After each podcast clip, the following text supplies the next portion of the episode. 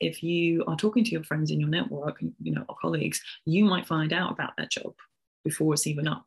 So it's always worth reaching out to your network and saying, I'm looking, or do you know anything? I, we worked with uh, the client I mentioned before, the one that we wanted to leave a job uh, after 20 years. He had an excellent network. And the first uh, six emails that he sent off to his network to say, I'm looking for something, out of those six, four of them replied saying, hang on, let's have a call. And then he got and then two of them had leads and then from that he had interviews in some jobs that weren't even up yet so it's possible for sure.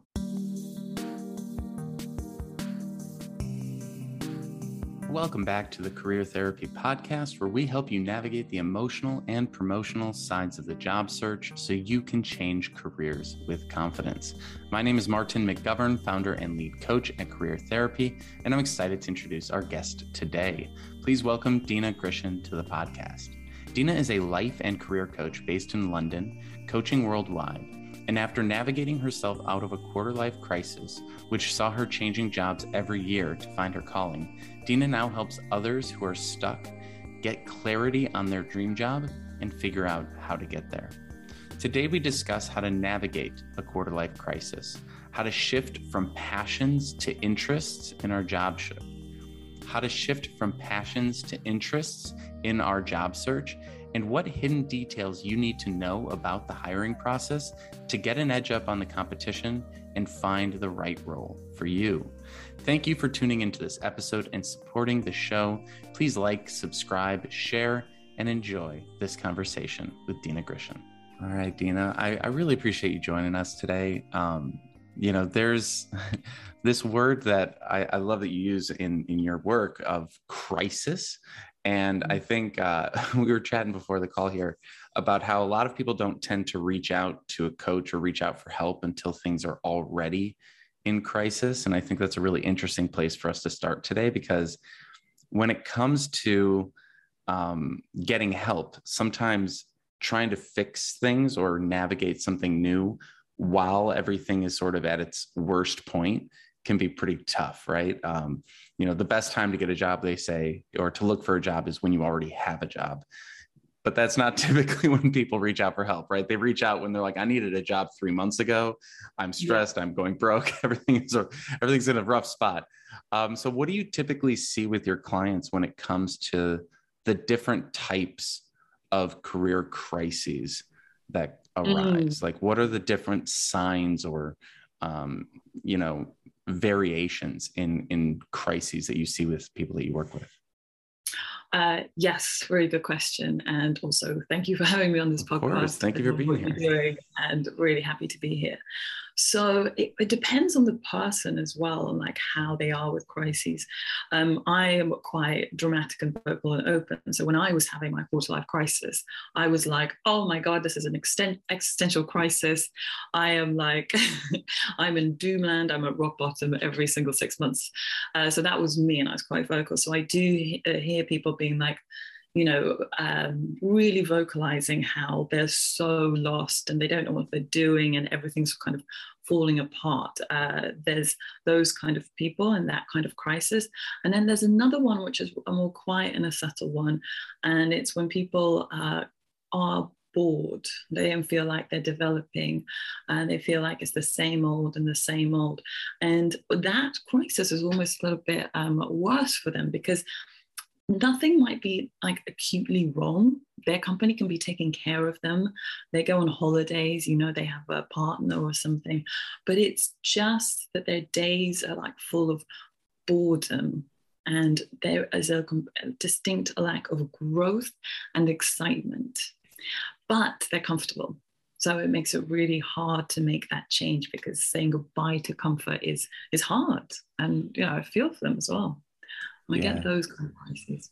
I love that. I love the breakdown there because there's the the golden handcuff sort of piece, right? It's like things aren't terrible, but I'm not in a good spot. And I think what's so interesting about our careers and our lives and how interwoven they are um, is that you know whenever I'm working with people, I'm I'm always keeping an ear open to being like, is this actually a problem with your job or is this a problem with your life or is this just a way that you're thinking about things right um because mm-hmm. not everyone needs to change jobs necessarily or i'll see people they'll work with me they will get a new job and then six months later they're in the same spot in the new job because it wasn't mm-hmm. the job that was the problem it's how they're thinking about the interaction of their life their job and and how it all kind of goes together um what is what have you sort of seen like is it when it comes to that like sense of malaise let's say um what are the different combinations um, of like life and job and the overlap and how we can maybe take a step back? Because maybe we put too much blame on any one thing. What are what are maybe some of the different things that we can do to get perspective on our problems when we feel like we're stuck or, or bored or overwhelmed in these different situations? Mm. Um, being completely biased, I would say coaching is a great one for different perspective for sure. Because yeah, there's nothing quite replaces having like you know an hour call where there is undivided attention on you and someone getting to know you really well and someone who isn't like you know friend family or colleague and they can just start questioning the subtleties of how you're thinking it's i mean i love getting coached myself so i think that is for sure. The other one that is super super powerful is stories like learning from other people's stories and be that in groups uh, like what you provide with group coaching or just through workshops. Um, i think one of the reasons my my quarter life crisis uh, webinar that you found as well is so uh, useful is because i share my um, experience of my quarter life crisis. And I give concrete examples, and I also uh, let people in on how I was thinking and feeling. And when people connect and they're like, oh my God, that is me as well, they can then place themselves on where I was on my timeline and then see what I did next or how I looked at the situation differently and how I acted. And that gives them real like inspiration and thinking, oh, okay, yeah, me too i've got a toxic boss and that's what you did. You actually didn't see it as a as a toxic boss. You were like this was a sign for me that i needed to leave the company. That's all it was. Mm. It was like the universe coming down and being like you have outgrown this job. It's too comfortable. You need to leave. Otherwise i would have stayed in that company because it was quite cushy forever and ever. But then i got a horrible boss and that was a gift. Right? A horrible boss can be a gift. That's such a great way to look at it. Um, and i do want to dig a little bit into your story and, and your experience because it's it is such an interesting thing to have those inflection points in your career. And you were you were chatting again before the call about like how you started coaching before there was a problem. And mm. a lot of times we wait until the world's on fire before we reach out for help. That's kind of the the the you know pull yourself up by your bootstraps way right? And, and so um, what was it what was your early experience with coaching when things were actually not not in you know peril? What what was that like? And was it how how was it helpful? And how was it different than when things were actually you know when fires were starting up? Like what was that transition? How did it look?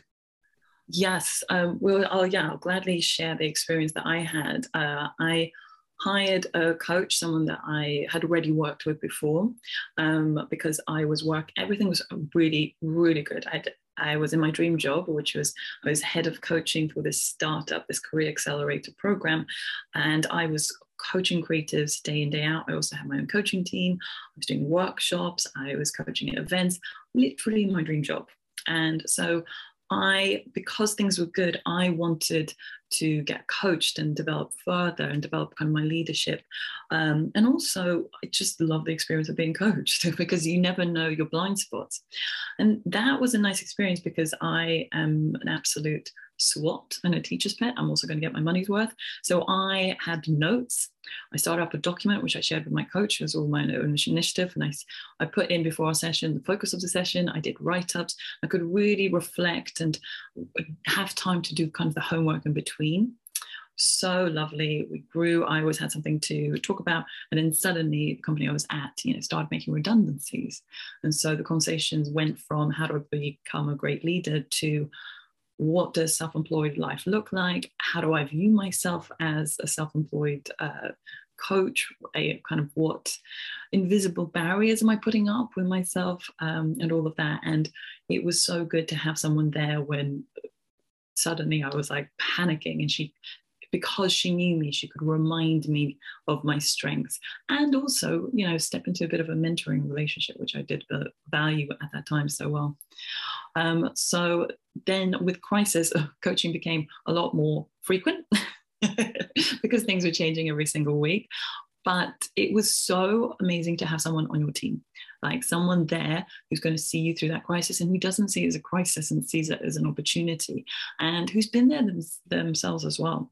I think that's really important kind of when looking for a coach or looking for any or a mentor, anyone.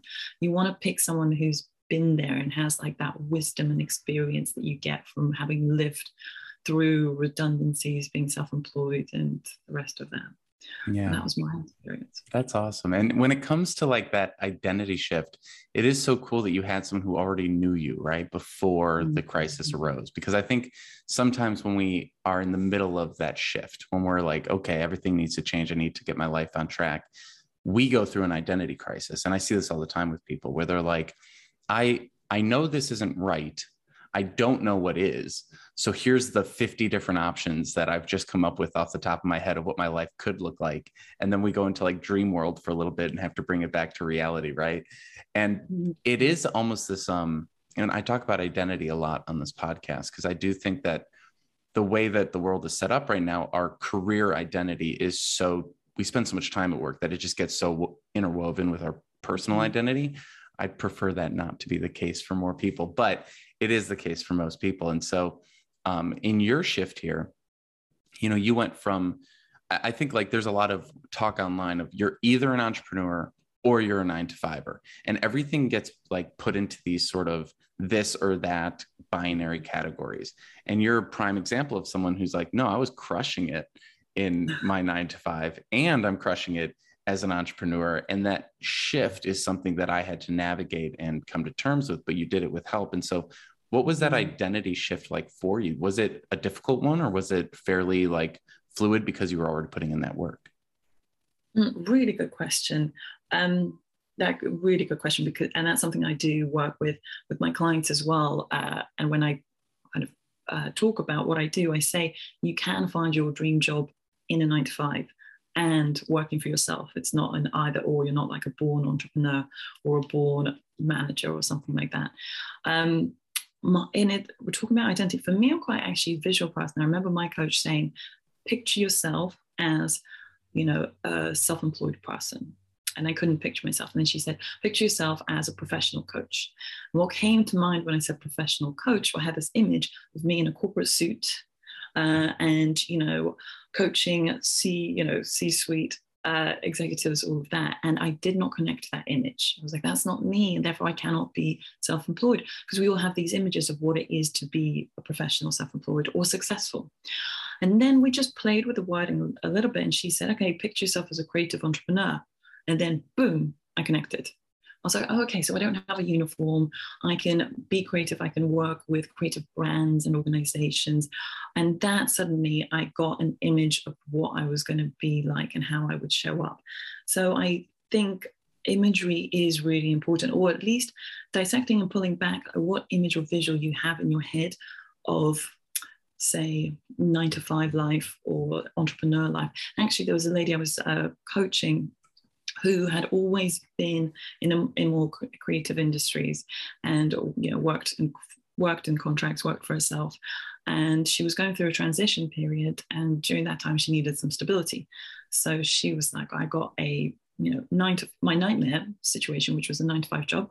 I thought I was never meant for the corporate life or nine to five, but someone said there's a good job going there, and I went for it. And actually, that was one of the best jobs I had because they had boundaries, they had a great uh, culture, um, and all the rest. So sometimes we have an image of what um, an organization or life is like, and it's not based on truth. So I think you know, part of our job as coaches is to really unpick what is behind that, you know, that that assumption or what image our clients have.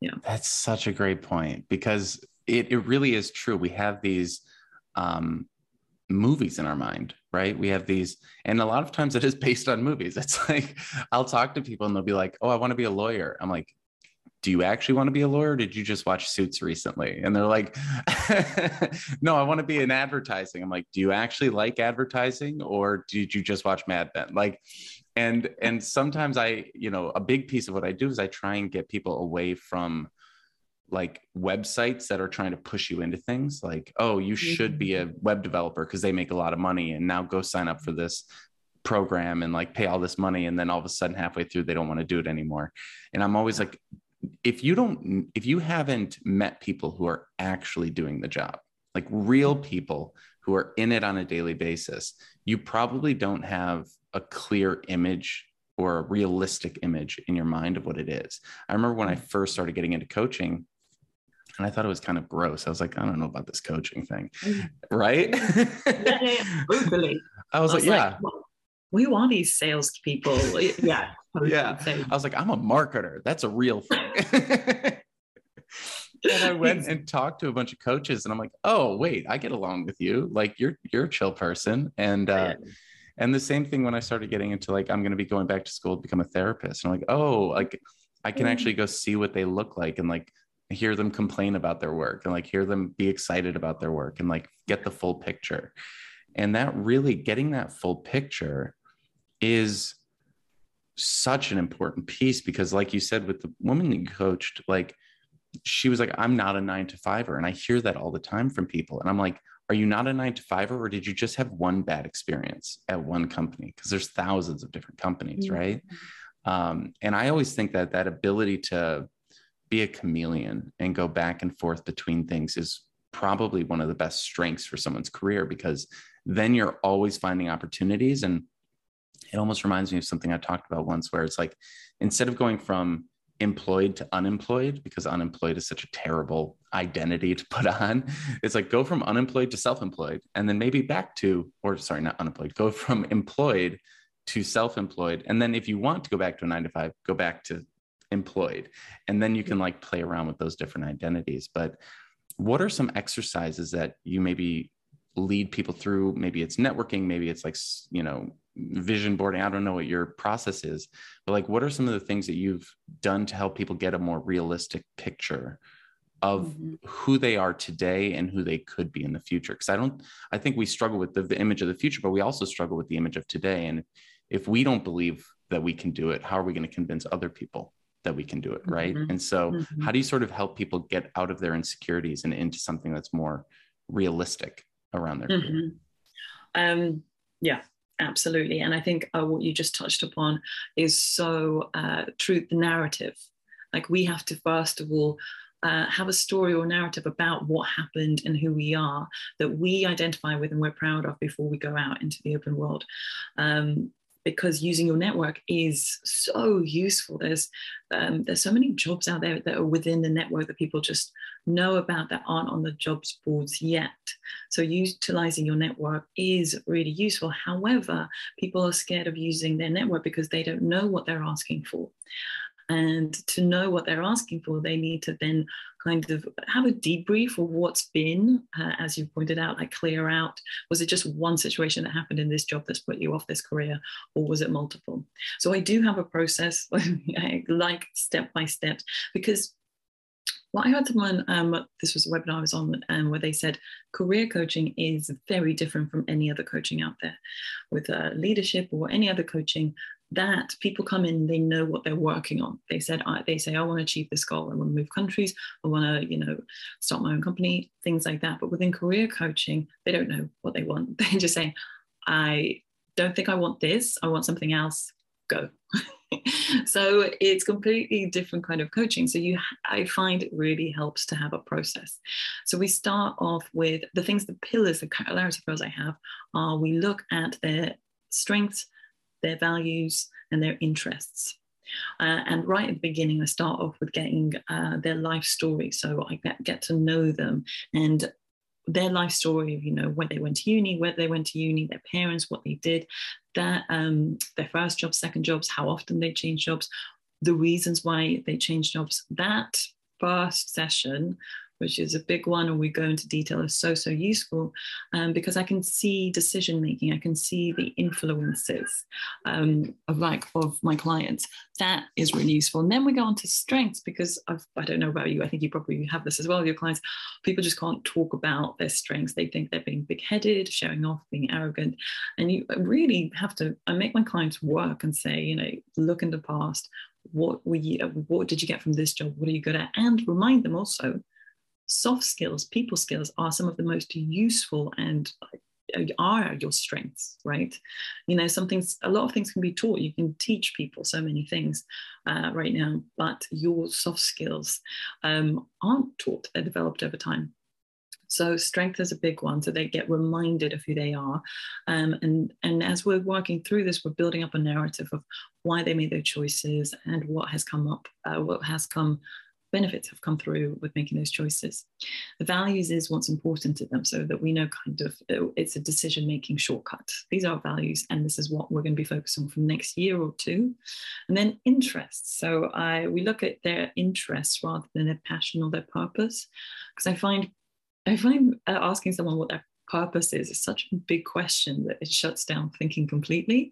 They're like they then they answer like, oh, world peace, of course, you know. like something big that sounds like really good and, and noble. Um, so I don't put that pressure on my clients. I also don't uh, ask about passion because I remember when I was trying to navigate my quarter life crisis and I went to so many workshops about you know, finding uh, out what you want to do or you know career change ones.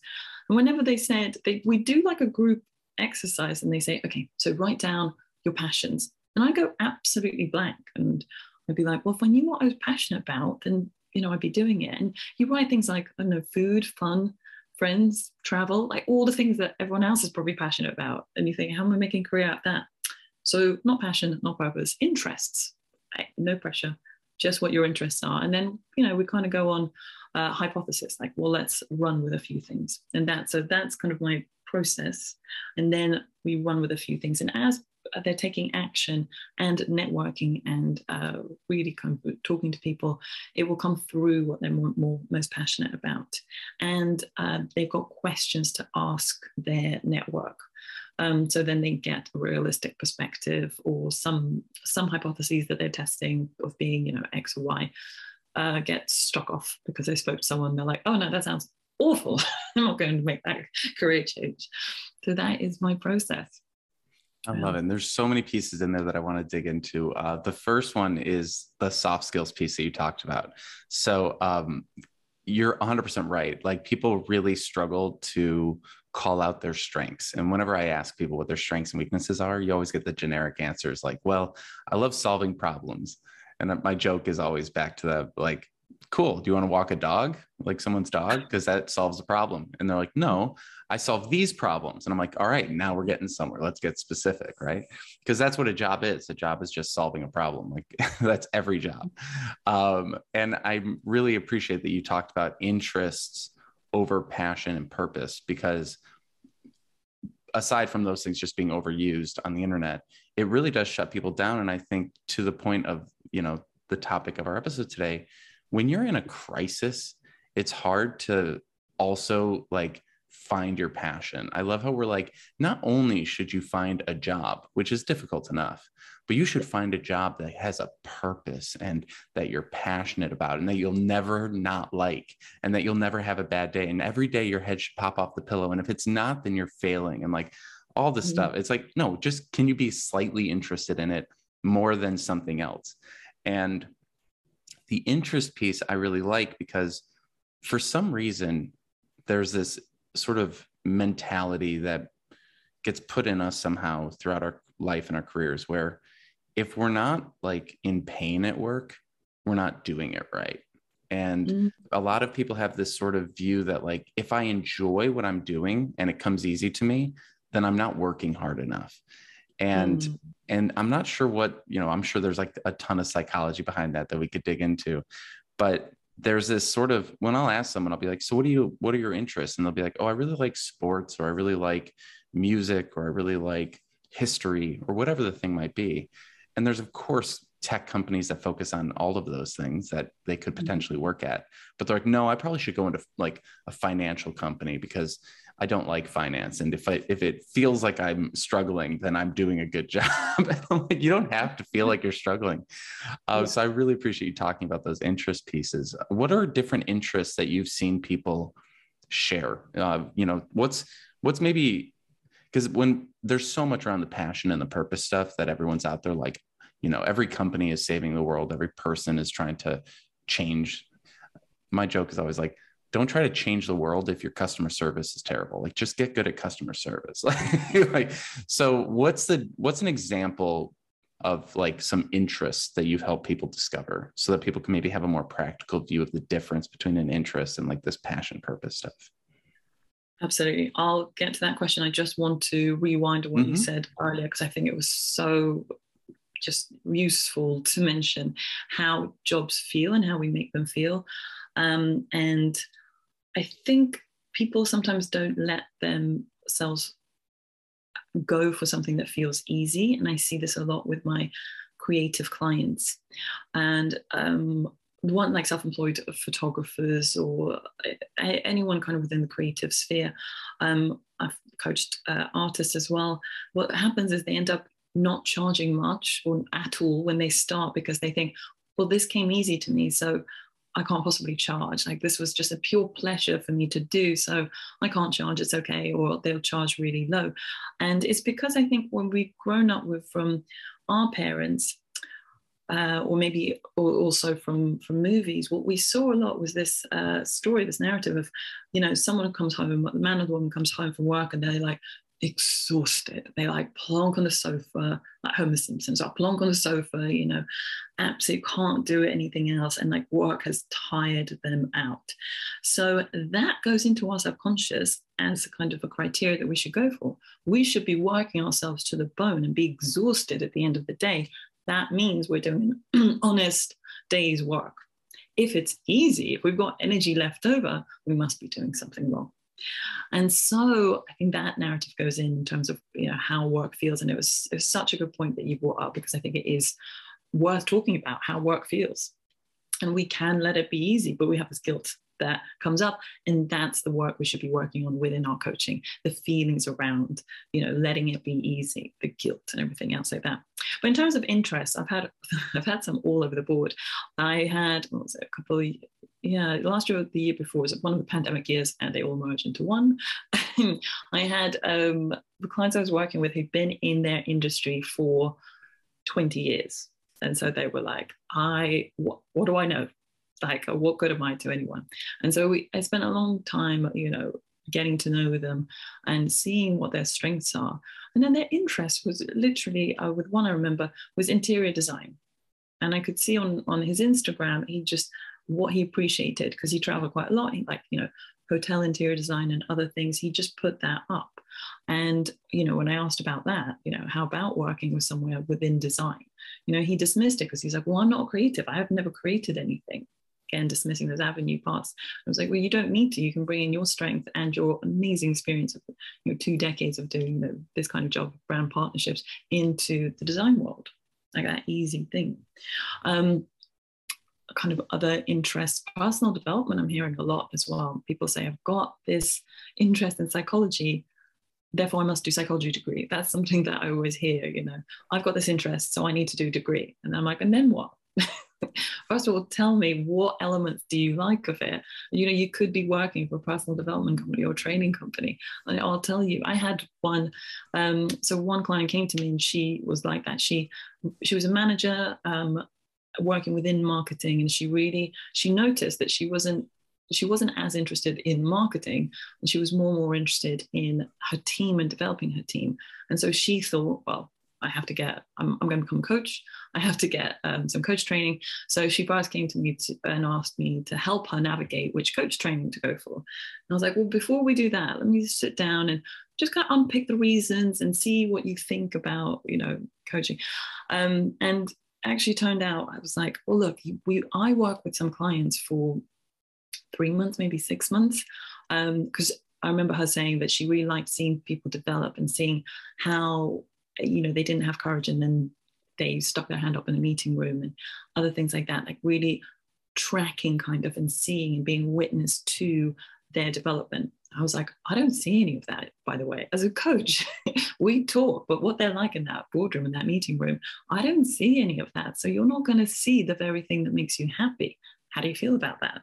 And she was like, Oh, yeah, I didn't think of that, you know. So actually, what it turned out is, you know, I recommended her um, a training program and a book and like a whole approach that she could use as a manager. And she fell in love with it and, you know, did that. So sometimes the answer isn't doing a whole PhD in something that you're interested in. It's just seeing how you can work it into your your everyday life. And to the point that you brought up right at the beginning is sometimes you don't need to leave your job. You just need to bring in your interests. We interrupt today's episode to let you know about Career Therapy's Unstuck Coaching Program. If you're feeling paralyzed by job search procrastination and unsure of what to do next in your career, we're here to help. Each month, as a member, you will get access to two one on one coaching calls, unlimited virtual chat with your coach via Slack, invitations to bi weekly group coaching sessions, and lifetime access to our eight part job search curriculum. Want to take your search to the next level? Head over to careertherapy.com and schedule a free 15 minute consultation to chat with me today and see if coaching is right for you. Now back to our show. I appreciate you bringing up the guilt piece because I, I do think that that is something that that people struggle with so much. And there's almost like two threads we have going here, and I'm like going to keep bouncing back and forth between them. Um, the what you were just saying there, it's like, you know, something doesn't feel right. We come up with an idea of what the answer could be, then we make that an identity very quickly and start like trying to find like the next step right without assessing it or putting that up you know against the sunlight and seeing if it's real right and mm. and i'm a huge fan of slow changes over time like mm. kind of when i got into coaching i resisted it quite a bit i did like free coaching for like 3 years for people not even realizing i was coaching until someone called me a coach and i was like oh okay and then i had to like sit with it for a year i was like am i do i like this and yeah, I still yeah. did like marketing consulting and like these other things. And and I've been interested. I mean, I've my company is called Career Therapy. So clearly I've been interested in therapy mm-hmm. for a very long time. And I'm only just now like making that transition. And I think I think sometimes everyone like people want everything all at once. They want their whole career, their whole life, every aspect of it, from their personal life to their relationships to their job to everything to all change at the same time. Um, and you can see this in just like, all right, you want to change your your job. They're like, well, I want to change my title and my industry and work remote. And it's like you're changing everything about your job instead of like maybe just change the title first, but stay in the same industry. Or maybe change the industry, but keep the same title. Or maybe go remote with the same role in the same industry and then build from there. And these incremental changes that actually lead to what I sort of see as a much longer term success or happiness or better outcome mm-hmm. for people rather than these like fits and stops, like starts and stops, where people are mm-hmm. like, oh, I tried to be a lawyer and that didn't work. Okay, now I'm gonna, and now I'm in debt, and now I have to go get this other job.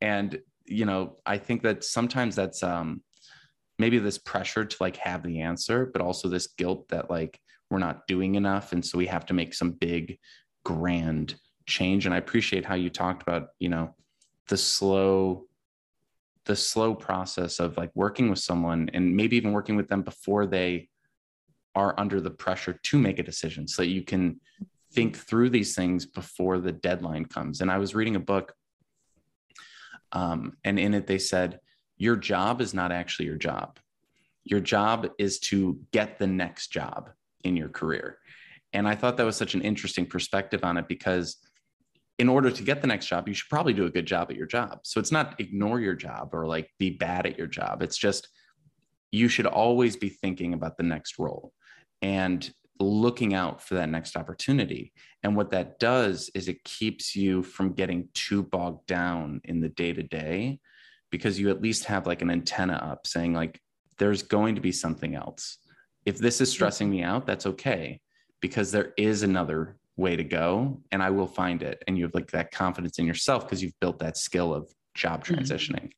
Mm-hmm. Um, and so, kind of bringing it back around well, I'm going to pause there. Uh, do you have any? Because I'm, I'm like just going off on tangents here. But um, are there any thoughts that you have about that sort of long term perspective versus short term changes and how to maybe balance those two mindsets? Because we we have to do both, right? But like, how can we contextualize that in a way that's healthy or beneficial or or really doesn't you know stress people out?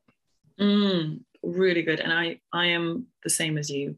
I like slow changes uh, over time, and it can be hard to keep reminding yourself that actually you do like it because you know you'll see on Instagram someone's like, and in two two years I'm a multi multi millionaire, whatever, shot to fame.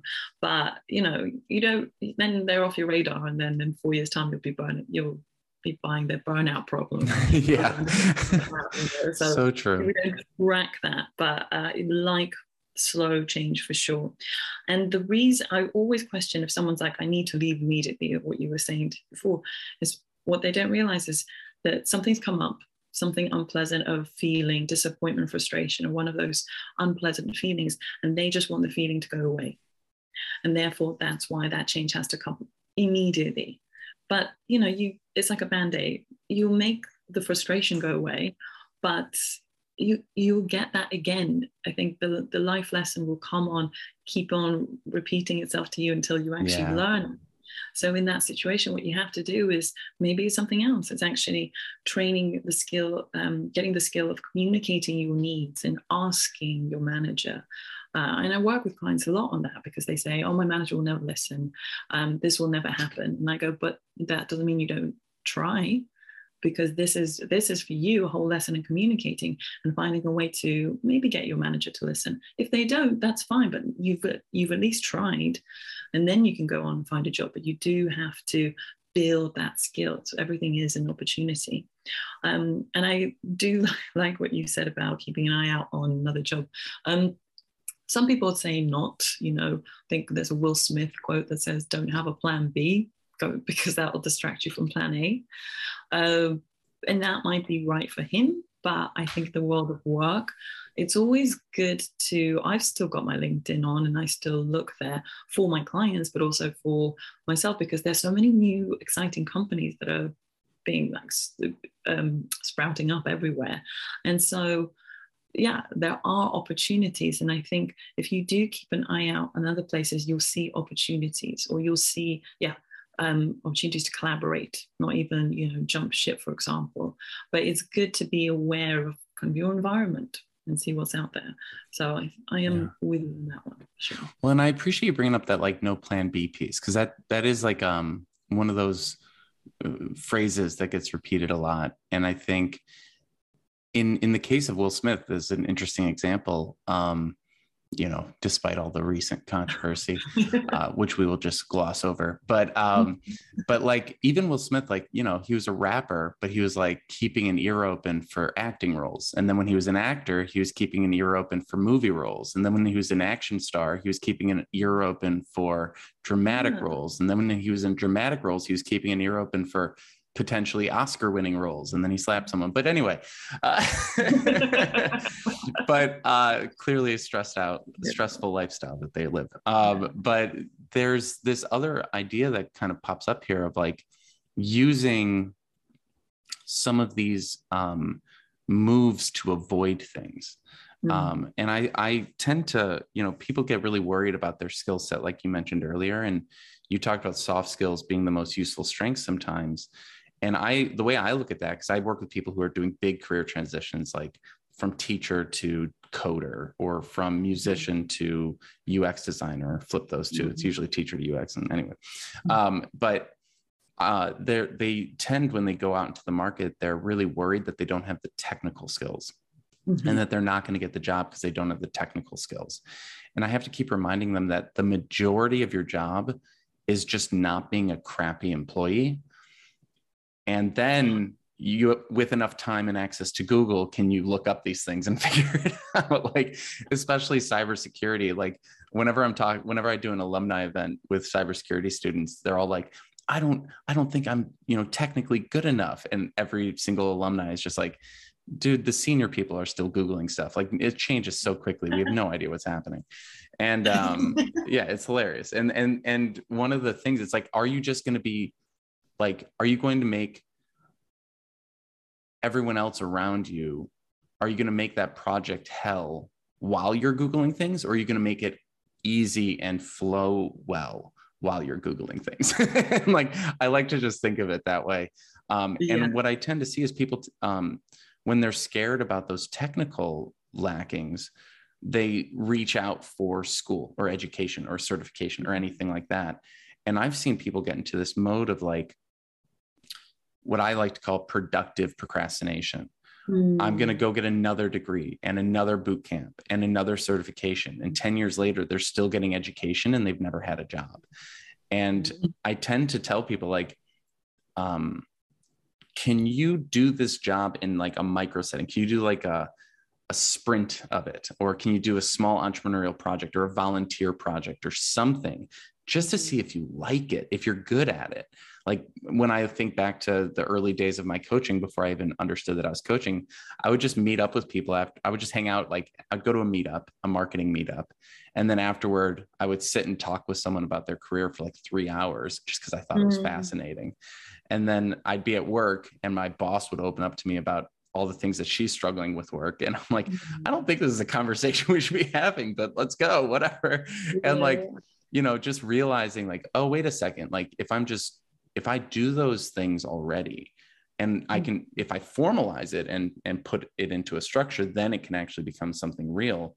Like giving yourself that opportunity. Let's say you want to be a designer instead of going back to school to get a design degree like create one logo for one small business somewhere mm-hmm. and see how it goes like maybe it doesn't go well and then you can like bypass that whole expenditure um, yeah. but what other ways do you see people avoiding um, the things that they should be doing because there's a lot of shoulds out there right and people know mm-hmm. that they should be doing a lot of things but then they get stuck in this sort of maybe avoidance cycle um, are there mm-hmm. any like are there any things that you've seen people do that kind of increase their avoidance or have you seen anything that's helped people stop avoiding things and start confronting and and dealing with what they need to work on mm-hmm.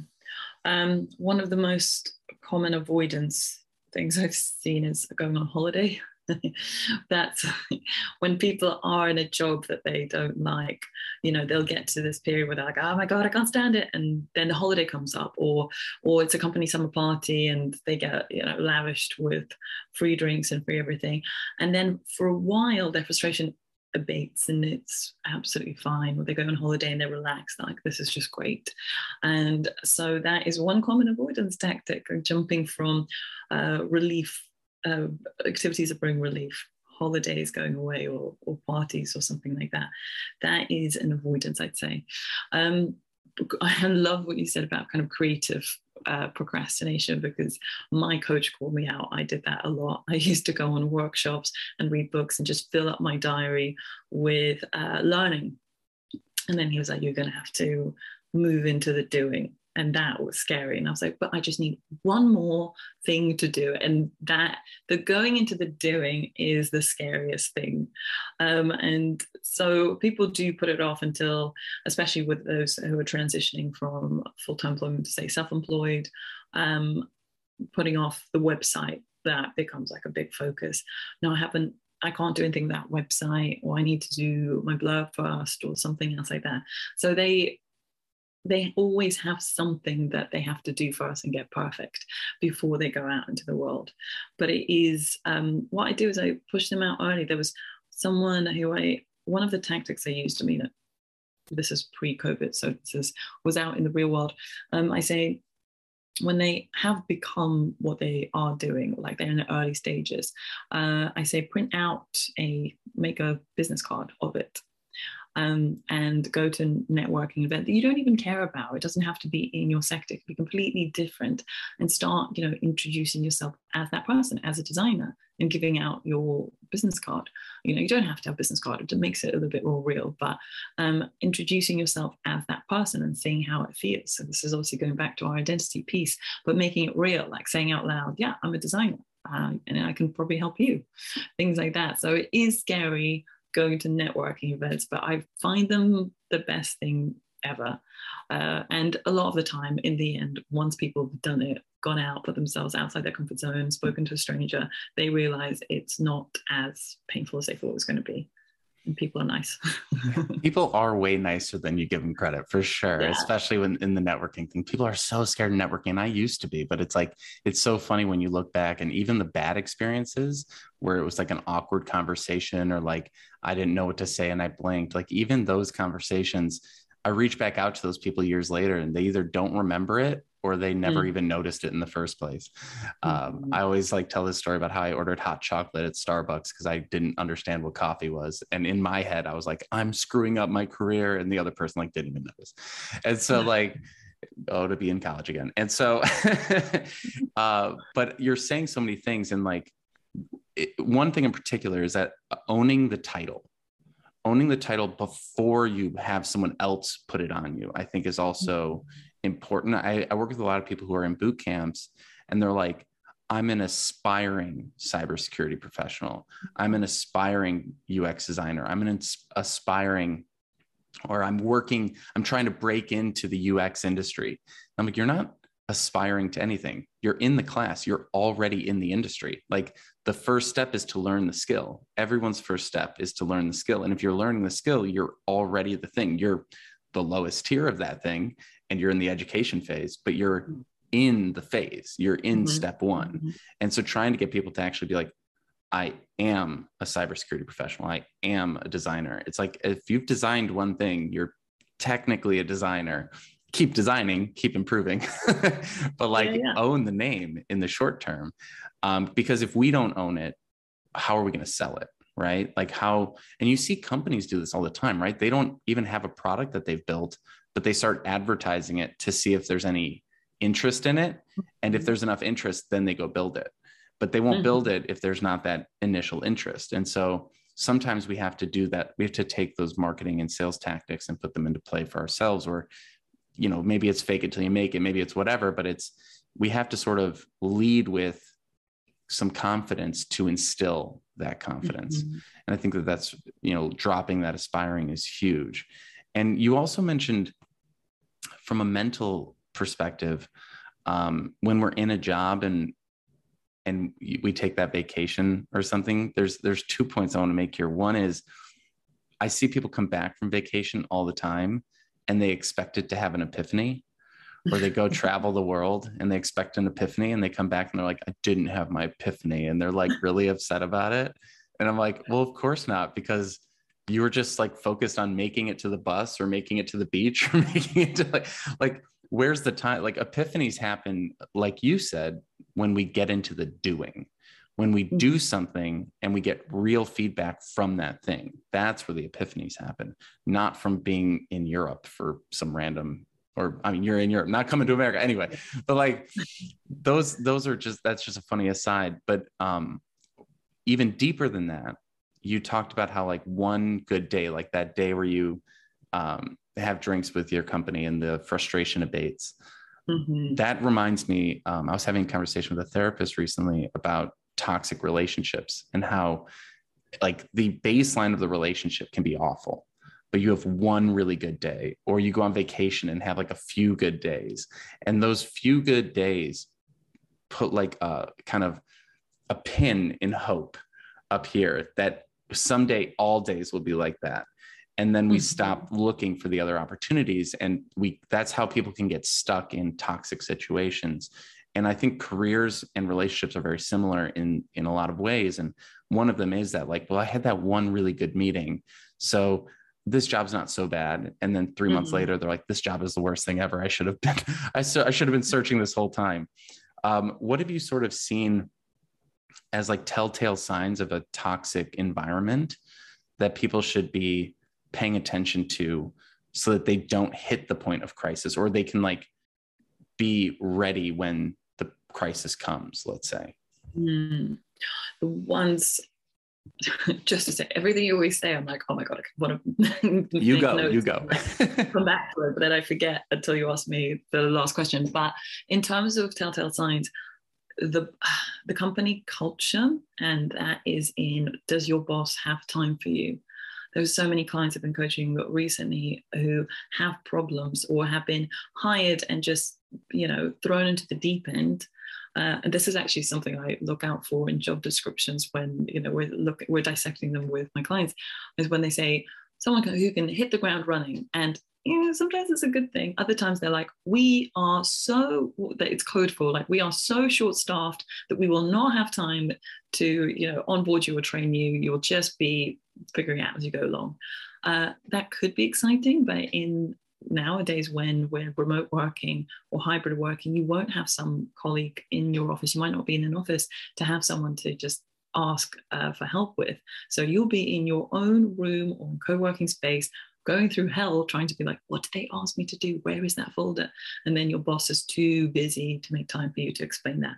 I'm seeing that a lot. So if someone's really busy um, and just doesn't have time for you, how's that going to change? If if the leadership is like that, then they don't believe in hiring enough people so that you can cope. That is, um, I think, one of the biggest telltale signs that I'm seeing a lot of for sure. Yeah. Yeah, it's huge. And it's it's tough to figure that out too, because the hiring process is so messy and there's so many it's like hiring by committee and there's so many interviews now and they take mm-hmm. weeks to get back to you in between like if mm-hmm. sometimes people are like well if they don't respond within 24 hours then i'm not going to keep going with the process i'm like boy, we're never going to get an interview. like, like, like every single company takes like a week to get back to you. Um, and then there's like the outliers that are amazing. But I do think that that's again where we come back to that networking piece. Like the best way to find out what a culture is like is to go talk to a handful of people that work there, or even better, some people that don't work there anymore who have quit or mm. been fired and like get that inside scoop. Like that's even better. Um, but if you know, I'll see people ask the question like, "What's the culture like?" at the end of the interview, and this mm-hmm. person is currently representing the company and being paid by the company to represent the company. They're not going to say it's a crappy culture. They're going to go, it's amazing. And I've had so many people that I've worked with who have been on the hiring side who are like, oh, if I could just tell this person to run, oh my gosh. Yeah. But I can't say that in the interview. I have to just interview them because that's my job. And it's just mm-hmm. like, oh my goodness, it, it's weird to be in this like coaching position and like be kind of separate from it and see mm-hmm. the whole picture of, of, how hard it can be for folks. Um, and maybe this is a good time to just break down like the nitty gritty of the job search. What are what are some of the things that people should know about the job search process that maybe aren't as obvious um, to an outsider, to someone that's just starting their job search? Like, what are some of the things, the assumptions that people have that are incorrect, or the hidden details that maybe they wouldn't know about if they weren't as close to it? What are the things that you see that would be the most helpful for someone who's just starting up their job search to to understand so that they don't go in with maybe the wrong expectations? Oh, absolutely. Um, that the job description is a wish list. you don't have to hit 100% or even 80%. If you are vibing with the company, you think that you would like it or be a good fit, apply anyway, uh, for sure. That is, I think, number one. Then number two is also speculative uh, applications work as well, but spend time on establishing a relationship with the people. Um, maybe if a company has a podcast or their newsletter or something, or LinkedIn, commenting on people, you know, start building up relationships that's another thing. And so that when you do send a speculative uh, cv um, that actually will be well received. I, I had it before in my quarter life crisis. I mean i became like a professional career changer. I and i was so persistent as well. There were times when i just had it in my head that i'm, I'm going to work for this company. And i had sent off a sent off a cv but with a really personal cover letter when i'm like oh my god i love the campaign you've done i love this and this and you know kept on following up with a story or something I thought they found useful. And I had this relationship going with, you know, one of the guys at this company for about a year and a half, so that when a position opened up, he was like, finally, he wrote to me, finally, I've got an opportunity for you to come in and work there. You know, having those long-term kind of connections uh, is is key. But have fun with it. You're not going to, if it feels like a chore, um, then you're not going to be doing it. So only do that with like two or three companies or brands that you really want to work for. See it as a long-term plan. Uh, and the other thing to know is that some jobs aren't on jobs boards because you know the conversation has for example just started in a company about okay let's i think we're going to need to hire someone next year. Let's see what that looks like. And so it's just in conversation form. The job description will be out in the following year. But if you are talking to your friends in your network you know or colleagues you might find out about that job before it's even up. So it's always worth reaching out to your network and saying, I'm looking, or do you know anything? I, we worked with uh, the client I mentioned before, the one that we wanted to leave a job uh, after 20 years. He had an excellent network. And the first uh, six emails that he sent off to his network to say, I'm looking for something, out of those six, four of them replied saying, Hang on, let's have a call. And then he got and then two of them had leads and then from that he had interviews in some jobs that weren't even up yet so it's possible for sure. Um, but those three things, I think, are the main ones. That's incredible. And I, I really appreciate your sort of short term and long term focus there, right? It's like, you know, if if there is a dream job that you want, it's not going to, you're probably not going to get it through the job board. You're going to have to put in some longer term legwork while also keeping an open mind to these shorter term like uh, you know opportunities that are popping up. And it's i think it's keeping like that dual approach of like and again going back to like keeping an eye on the future while also doing a good job today being able to balance those two things. And sometimes that's hard and that's where coaching can maybe help give a bit of a non-biased perspective that isn't your parents and all the baggage that comes with it right and so um, i really appreciate you being here today um, and sharing these thoughts dina um, how can folks find out more about you your work and anything you have going on Yes, thank you so much for having me on this um, on your podcast. You are such a great listener, honestly. Thank you. You're going to be the therapy side when you bring the therapy and the coaching together when that's, starts going to be so powerful. Uh, dinagrishin.com so that's dina d-i-n-a and with grishin g-r-i-s-h-i-n oh there that's my uh, website and um, signing up to my newsletter i think is the number one thing because that's like the most real me. I show up for my newsletter all the time i'm also on instagram and linkedin uh, linkedin i'm more often i'm there more often instagram yeah, I'm still figuring out my relationship with it. So my newsletter is the best place to find me for sure. Wonderful. And we will share all those links in the description below. So check those out. And Dina, thank you for joining us today. Thanks for joining us for today's episode. If you found this conversation to be helpful, please like and subscribe wherever you are listening. We also appreciate it if you take the time to leave us a review on iTunes. It really does help us spread the word and get these ideas out to more job seekers looking to build their careers and improve their lives just like you. If you'd like to learn more about career therapy and see our different coaching options, you can head over to careertherapy.com to learn more. Thank you again for stopping by. We wish you all the best in the future of your career. Have a good one.